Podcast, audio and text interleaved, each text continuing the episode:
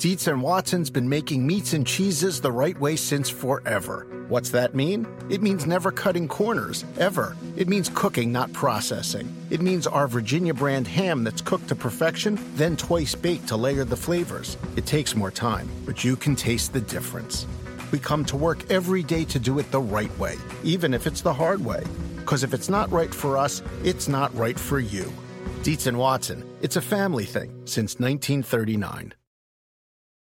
Life is a highway, and on it there will be many chicken sandwiches. But there's only one McCrispy. So go ahead and hit the turn signal if you know about this juicy gem of a detour.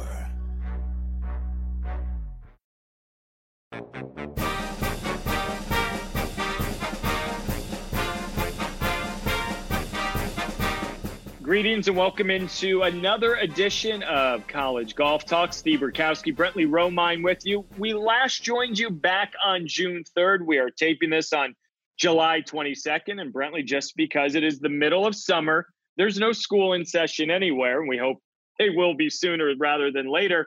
But a lot going on in the college golf world with the PGA Tour U rankings officially unveiled. And the question marks about college golf. Will we actually see it in the fall season? We will get to that shortly, but let's first uh, start with the PGA Tour University rankings. And six or seven weeks ago, Brentley, we unveiled and worked uh, hand in hand with the PGA Tour to sort of let people know what this was all about. And to sort of give a quick summary, there's now a ranking system for seniors or fourth year players in college golf that at the end of the NCAA championships, the top 15 in those rankings will have status. It is all about status. Brentley, you and I have covered this game for a very long time.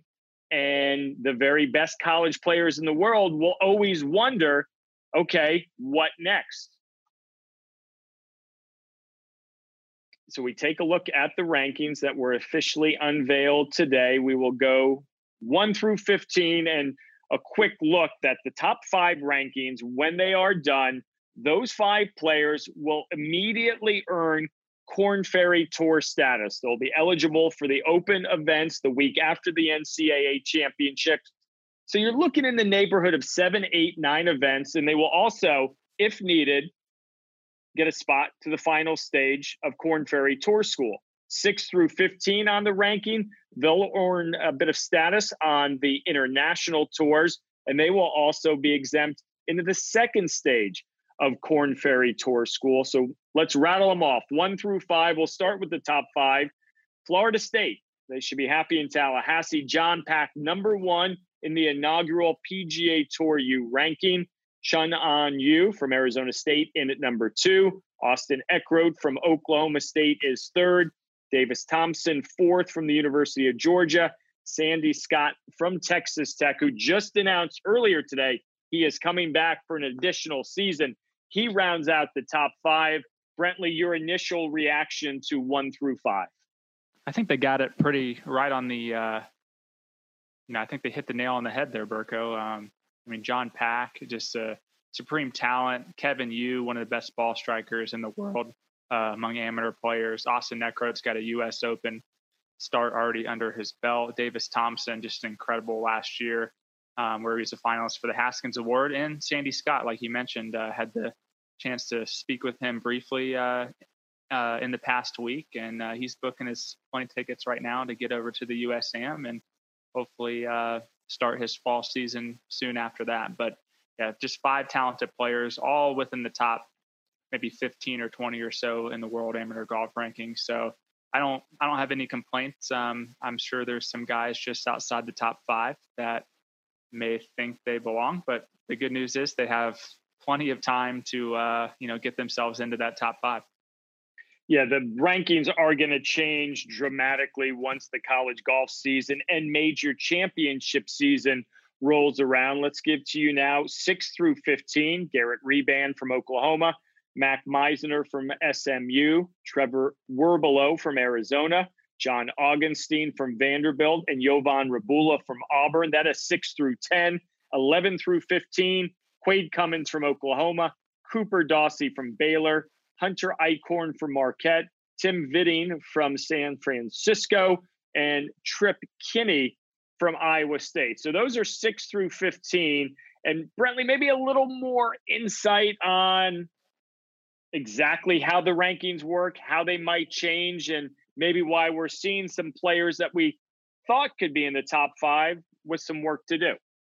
Yeah, there's a few things when you look at six through 15. Uh, one thing that jumps out on me is uh, John Augenstein. How is he outside the top five? That's what a lot of people, I think, were asking uh, in the past 24 hours since these rankings were released. And my response is, uh, you know, the the original plan for PGA Tour U was to use results starting from a player's uh, junior fall fall semester of their junior year and then on through NCAA's their senior year.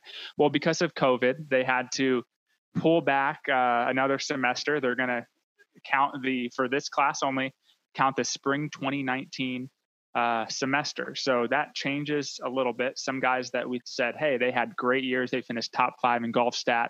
Guys like Cooper Dawsey and Quade Cummins, um, you know, they were top five in Golfstat this past season. But Cooper Dawsey didn't play too much in the spring of 2019. He was still recovering from a wrist injury. So I think that explains why some of those guys aren't uh, a little bit higher than we may have expected. Um, also, the divisor um, was raised from 9 to 13, so that changes a little bit. Um, but again, that's going to even itself out once we get to next spring, hopefully. But um, yeah, I mean, just it, it's just one of those things. I I'm still getting over just how cool this all is. To that that we're literally talking about a chance for 15 guys and five guys in particular to have career changing opportunities right out of the gate. Like we haven't had that ever. So just, I mean, I, am I'm, I'm finally glad to see uh, the the first ranking out, and it should be interesting to see how everything plays out uh, moving forward. And one more thing, Burko, I I know there was some concern about, hey, you know, what would would this favor the Power Fives even more um, than you know because the Power Fives benefit from a lot of rules in college golf, um, scheduling, uh, rankings, regional selections. But looking at some of these names, Hunter Eichhorn from Marquette, Tim Widing, I, I, I, I like your Swedish accent, Burko, but Tim Widing from San Francisco, uh, it, it, just proves that, you know, it, the the mid majors have have a shot. Now things could change in the next, you know, six months to a year, but as of right now, it doesn't seem like the Power Five players are really getting too much of a bump. Yeah, and, and the numbers you know, call it the supercomputer working with the, the WAGR and the R&A, et cetera. There are multiple facets that are put together to come out with this. And you mentioned the spring of 2019. Well, you know who had a wonderful spring in 2019? John Pak. There, that's a big reason why he is number one. I mean, you take mm-hmm. a look at his last two spring seasons. Again, this will change a lot. I sort of alluded to the fact major championships will play a role. You talked about John Augenstein, maybe a bit of a surprise not inside that top five, but he's got a couple of opportunities coming up that a lot of these other guys won't. Yeah, so he'll play in the U.S. Open in the Masters, and as we know with this year's U.S. Open at Winged Foot, there's going to be a lot of amateurs in that. They're going to take the top seven in the World Amateur Golf Ranking who aren't already exempt. Obviously, Cole Hammer will be exempt because of the McCormack medal, and John Augenstein is already exempt because of his U.S. Amateur runner-up last year. Um, so a lot of points are available. The the WAGR um, is the ranking system that is being used for PGA Tour U. It's what I like to call a hybrid WAGR, a filtered WAGR, whatever you want to call it.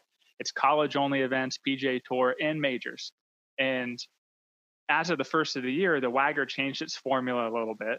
It awards wins um, more than it, it did before. And it also doesn't give quite as many points to non wins. If you look at the North and South Amateur, if you finished, you know, if, if you made the round of 16 this year and you made the round of 16 last year, same exact result, you got fewer points this year than you did the year before. However, with that said, majors, even if you miss the cut, that's a lot of points. And for those seven, eight, nine amateurs or college players who are going to be playing at Winged Foot, they're going to have a chance. And I forgot to mention one thing about John Augenstein. There's there's been a lot of talk, as I've alluded to before, about him not being in the top five. But if you go back and look, he's got one victory. And so that just goes to what I'm talking about the WAGR. You need to win. Uh, this is a message to all the players and all the players who have talked about, who have had questions and asked me about PGA Tour U. My biggest advice is go win and do it as much as you can because that's going to be the surest way to make sure you have one of those Korn Ferry Tour cards. Yeah, I mean, I'm echo those sentiments. What we said two months ago. I think this is a home run. It now connects the dots from college golf to the professional level uh, under the PGA Tour umbrella. It's going to be a lot of fun.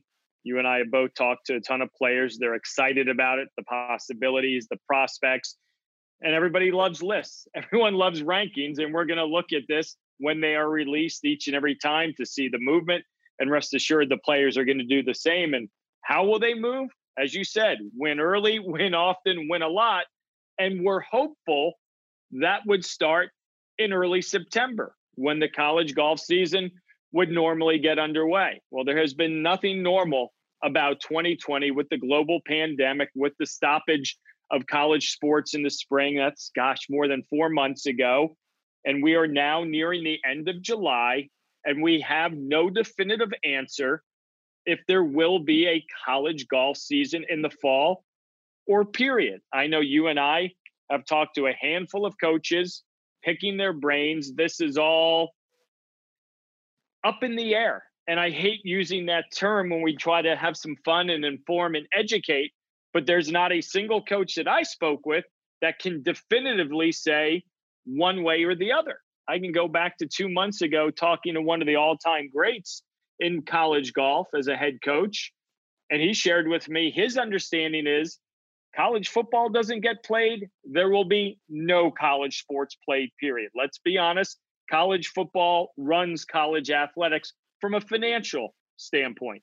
Most schools make 80, 90% of their revenue, if not more, from college football. That means games being played, 60, 80, 100,000 seats in the stadium, fans flocking to these towns for two, three days to pump money into the economy and without that, there are going to be big question marks across the board for college golf.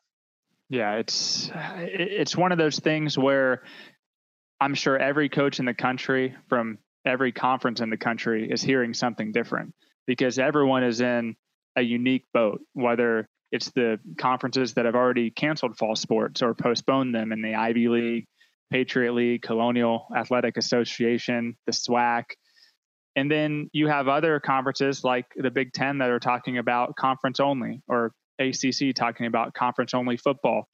It's just one of those things where I'm frankly not surprised that we haven't heard a definitive answer because I think there are going to be several definitive answers in the next few weeks. And some teams, uh, fortunately, are going to get to play, and other teams, unfortunately, I think are going to have their their fall seasons either canceled or moved to the spring or you know s- severely altered. Uh, there's just a number of possibilities. And at this point i wouldn't be surprised if anything happened although going to your point about football i'm fairly certain that we're going to see at least power five football this year everything else i'm not quite as sure about but when you have texas and texas tech already talking about 50% capacity fans in football stadiums uh, that's kind of a big jump to to then revert back to no football at all. So it'll be interesting. You know, I'm with you, Burke. I, I think we're both cheering for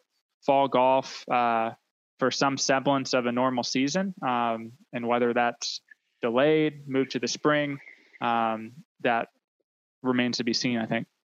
You, you bring up an interesting point there, and, and I didn't think about it until you mentioned it. That some schools might play and others might not that could potentially open up another can of worms if let's just say 10 of the top 25 teams in the country can somehow cobble together a schedule but the other 15 are in conferences that have pulled the plug i mean that that's a whole nother rankings potential nightmare of trying to build an equitable situation and, then you go on lower division one tiers you know i heard from a coach that said if college football doesn't happen forget about college golf. Our athletic program will disappear. Yeah. Because they would make 1.4 million to go play maybe a defending national champion at their place which would be 10, 20% of their entire athletic budget for the year. So that's a whole different level of middle to lower tiers, yet still competitive programs. And then you you reference the Big Ten, the Pac-12 doing the same thing with football, conference only. They're going to try to figure things out.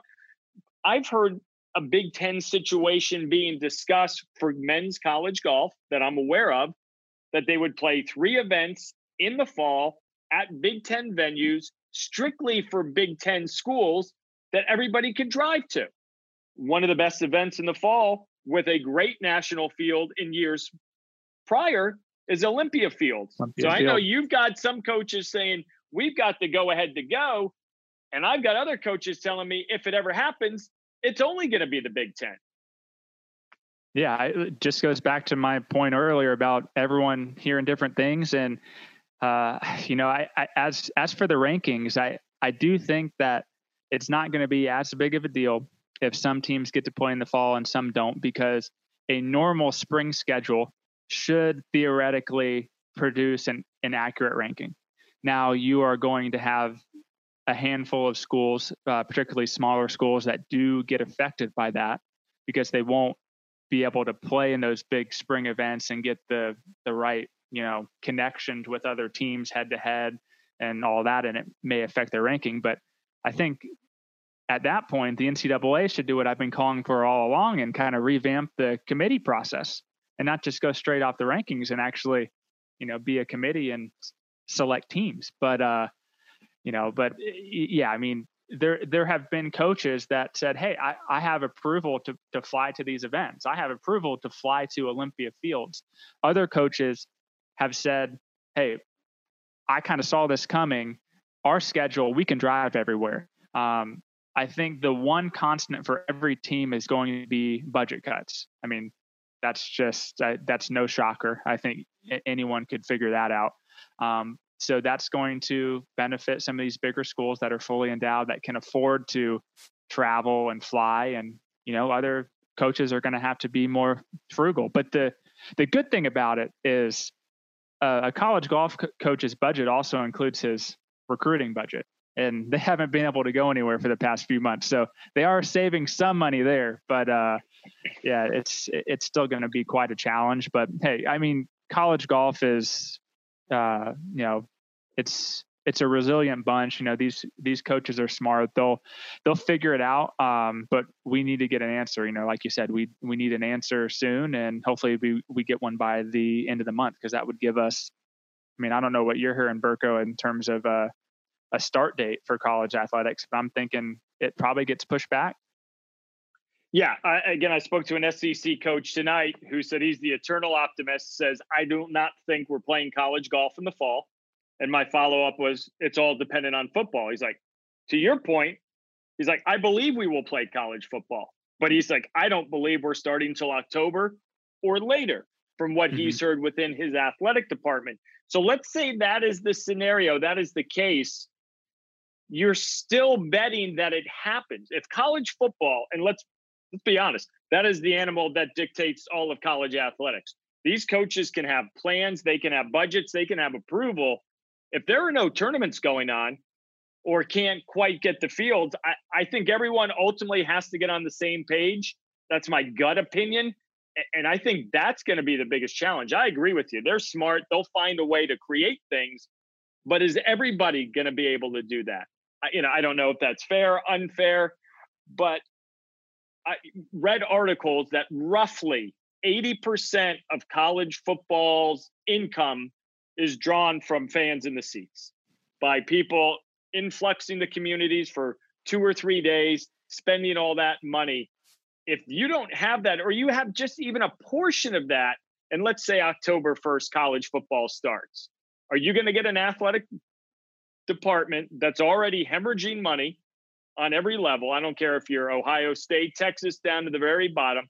People have lost tens of millions of dollars. And again, the big picture, we have a global pandemic. College sports isn't that important, but we do love it. That's why we're talking about it.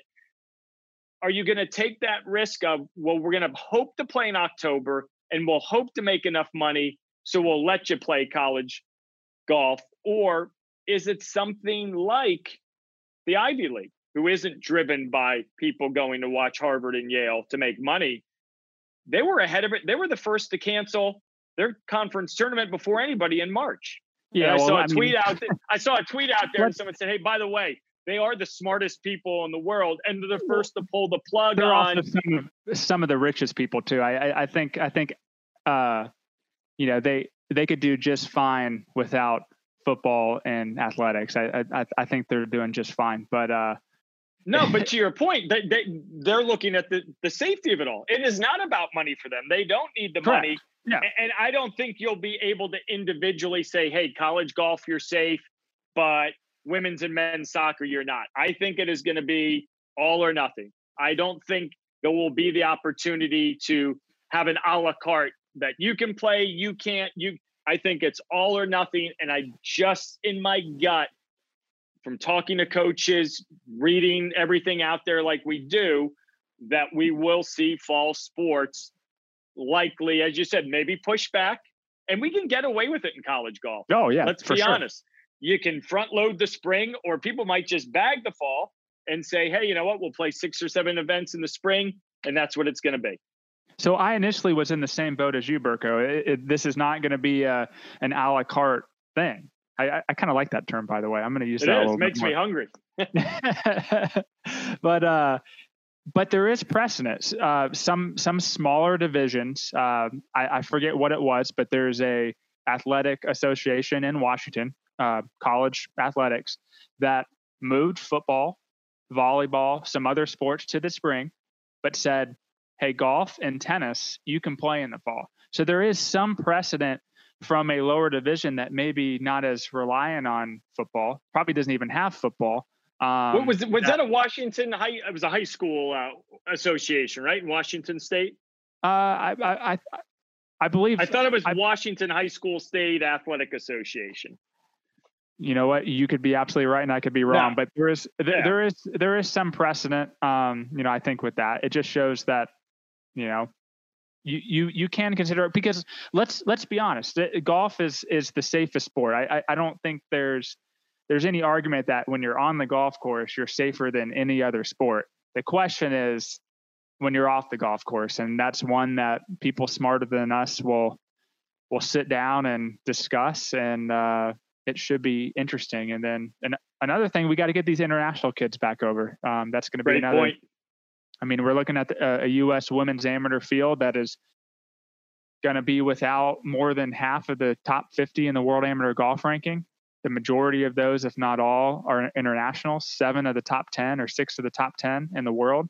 Um, now, the men's, I think, is going to be better. I mean, Sandy Scott, a top seven player in the world, he's finally making arrangements. But this that student visa issue was a huge hangup. That's out of the way. But now it's just a matter of, all right, what hoops do we have to go through? How safe is it? Um, and it's going to be interesting. And you bring up a point now we're really trying to project when you talk about the women's AM and even for some of the top men's international players, they're in contact with their coaches.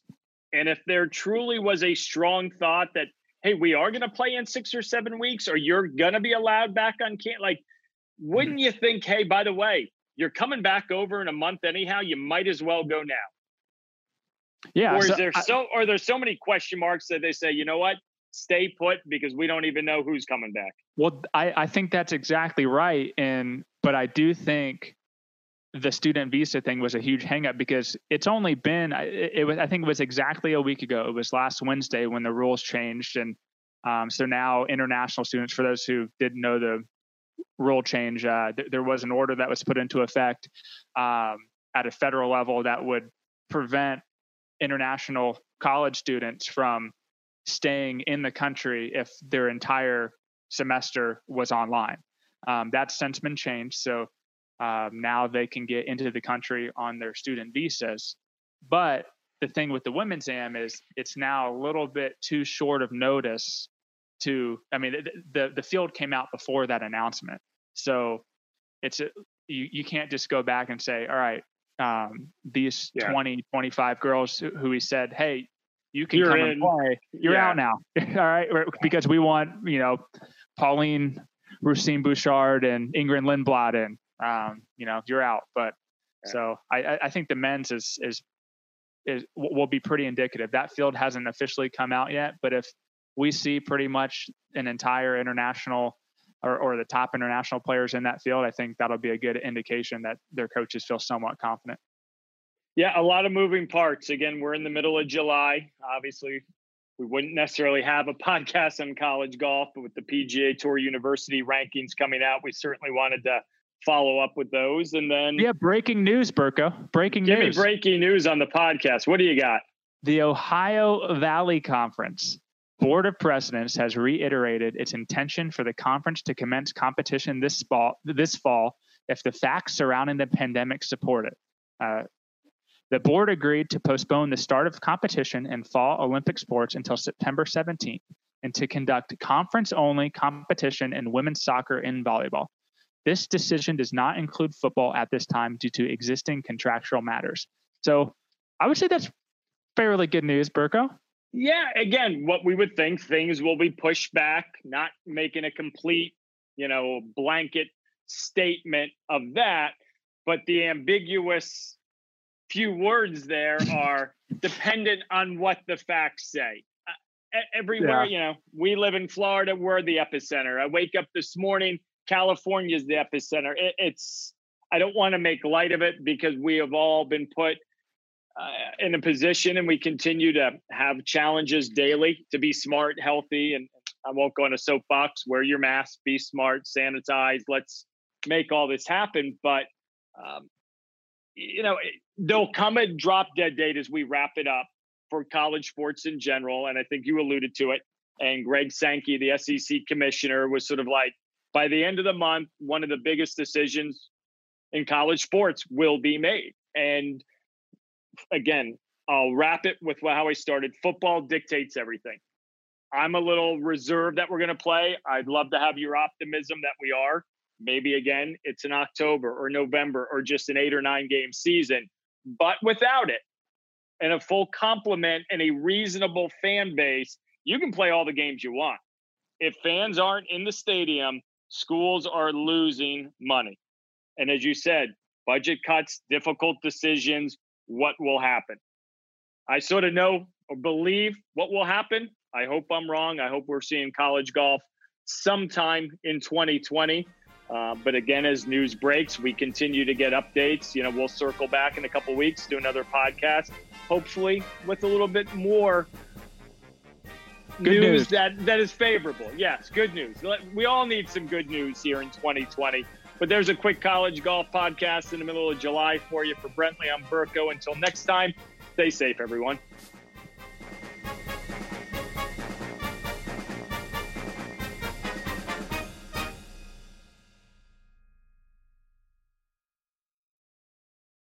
Life is a highway, and on it there will be many chicken sandwiches.